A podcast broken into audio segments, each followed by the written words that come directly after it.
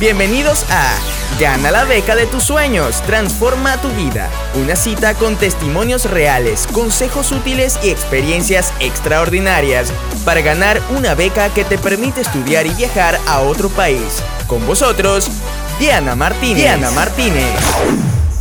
La segunda clave tiene que ver con este tema de el promedio académico, de las notas, ¿no? Y que es lo primero que es como lo segundo que la gente dice.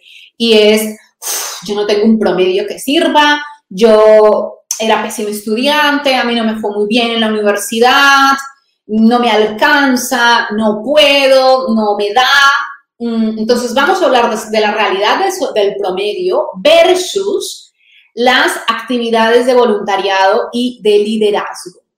¿Cuáles son las tres verdades acerca de tu promedio? La primera, y esta es así, tajante, hay muy pocas becas que te exijan un promedio mínimo. Entonces, de las cuatro admisiones a universidades y becas que yo he conseguido, únicamente una universidad en un proceso me han pedido un mínimo, tener un mínimo de promedio académico. Entonces, empieza por un lado a borrar, a borrar eso de que tú necesitas un promedio, porque la realidad es que de todas estas becas que yo te conté, o sea, 10 años he estado con las becas ganándomelas, solamente en una me la han pedido, ¿vale? Y fue en la de, fue en la de Londres. El resto, no. Y eh, acerca del promedio. Entonces, hay otra cosa, que las becas que piden promedio por lo general son becas completas. Entonces son becas que te lo dan todo. El otro tipo son las becas parciales. Son becas parciales en las que tú tienes que pagar algo, que tú tienes que te dicen te dan te dan la matrícula y la manutención, pero entonces tú tienes que pagar la comida, el transporte, tienes que llevarte un dinero. 3.9. Yo tengo 3.9. Y mira lo que he hecho. Yo tengo 3.9, chicos. Y mira lo que he hecho. Y claro, no te lo voy a decir, ya casi llega a haber gente que tenga, que sea padre, madre y tenga hijos en la universidad, o si tú en ese momento estás en la universidad o vas a entrar a la universidad, pues sí, esfuérzate un poquito más, porque yo realmente cuando iba a ir a Londres y me encuentro con el tema de cuatro, era lo que me pedían, y yo tenía tres nueve. Entonces empiezo a temblar, empiezo a sentir como, ay Diana, qué absurda, por no haberle dicho al, profesor de matemáticas financieras que me ayudara. Yo ese señor lo único que hice fue como, uy, trabajos mal hechos. Eh, ¿Cómo no se me ocurrió? Yo no hubiera sabido, yo le hubiera dicho a alguien, yo le habría dicho a algún profesor, llorar sobre la leche derramada. Ya no podía hacer nada. Y con lo cual te digo, si tú estás en la universidad, tienes unos hijos en la universidad, vas a entrar a la universidad, bueno, dedícate para que no te pase eso, que por una décima te pones un poco mal, ¿vale? Sin embargo, después de unos 20 minutos, me sequé las lágrimas o los llantos estos y dije, a ver, Diana, 3-9 puntos, eso es lo que tienes, no lo puedes cambiar, ¿no? Eh, 3-9, estamos hablando 3-9 sobre 5, ¿vale? 5 eh, es la mejor nota, 4 era lo que me pedían y yo tengo 3-9. Entonces, luego de dejar de latigarme y de decidir qué tonta fui, porque no lo hice y tales y tales, dije, a ver, a ver, a ver, es que no es lo único que yo tengo para aportar, no es, lo no es la única parte en donde se ganan las becas, Diana. O sea, el promedio es una cosa. Ellos saben que el promedio yo ya no lo puedo cambiar, porque yo ya cómo lo iba a cambiar después de 10 años. O sea, ya, ya no lo puedo cambiar, punto, pelota, cuando me presenté al Reino Unido.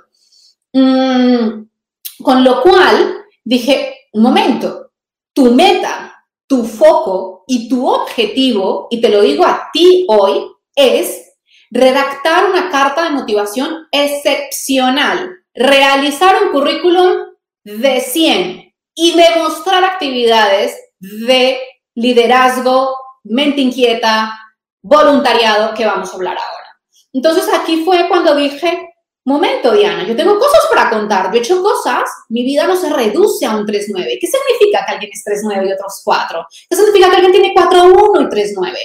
Sí, hay unas hay, ellos obviamente necesitan una tabla para ubicar a las personas. Pero si te pones a ver qué significa, que tú eres mejor que yo porque tienes cuatro, o que yo soy menos, o que yo soy mejor que alguien que tiene 3.7. No, hay gente con 3.7 que es wow, que yo los he entrevistado en, en mis consultorías y digo, wow, porque han hecho otras cosas. Porque es gente que me dice, y soy el representante de esto, he hecho esto, hice... Digo, wow, lo que has hecho. Vamos a utilizar eso en la carta de motivación. Vamos a usar esa herramienta porque no se trata únicamente de una nota. Las universidades saben que uno no es una nota únicamente. Entonces, quítate esa excusa también porque eh, lo que tienes que hacer es todo lo otro que te voy a decir ahora para si tú, si tú tienes 4, genial, te felicito, lo tienes muy bien, 4-1, 4-2, genial, igual necesitas hacer las otras cosas que te voy a decir.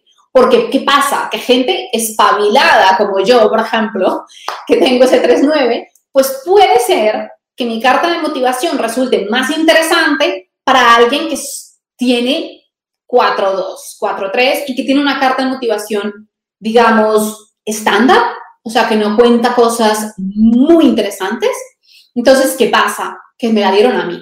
Y yo no es que sea la lumbrera, pero hay que saberlo contar, tienes que saber contar la historia, tienes que generar interés, ¿de acuerdo? Luego, eh, vamos por la segunda. Casi el 95% de las becas que exigen un promedio académico son becas completas. Esa es otra verdad.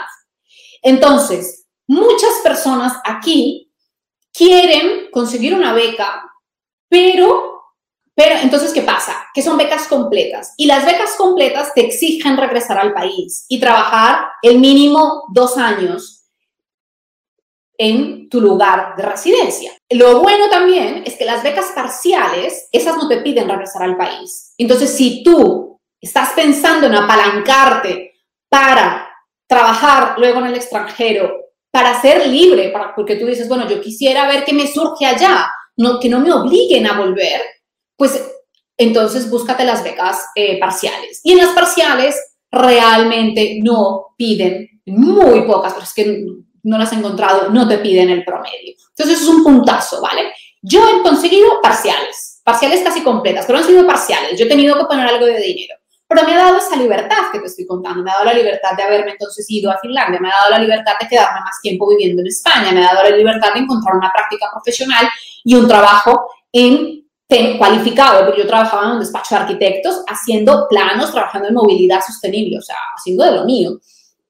Me ha dado la oportunidad de trabajar en Londres también. Cuando me, termino el máster, me presento a eh, TfL, que es la empresa de Transport, Transport for London, para trabajar allí.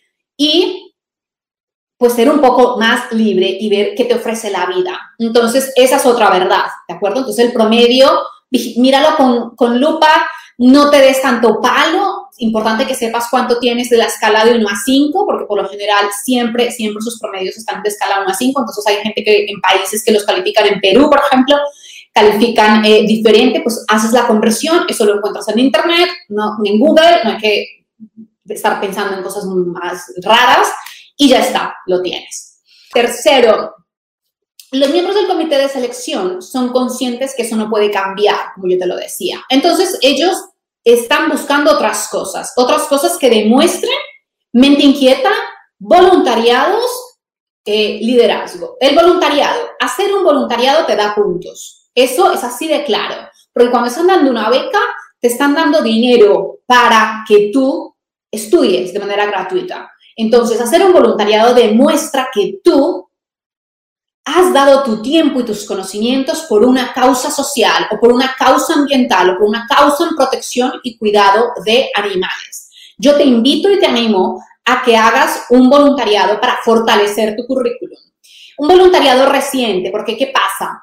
Mm, que muchas personas cuando les pregunto me dicen, sí, claro, yo lo que hice con la secundaria, esa parte de alfabetización, de ayudar a los niños, a no, mira, supéralo, eso es muy lejos si estamos buscando una beca de máster. Tú ya eres profesional, has estado cinco, cuatro años en la universidad. Necesitas mostrar un voluntariado supremamente reciente, o sea, dos años, tres años. Y eh, aquí te estoy mostrando qué tipos de voluntariado. Entonces, escoge el que esté mejor relacionado con tu máster. Escoge el que esté relacionado con tu carrera. Eh, los miembros del comité de selección están buscando dar las becas a gente como tú, acuérdate. O sea, ellos están buscando dar a gente como tú.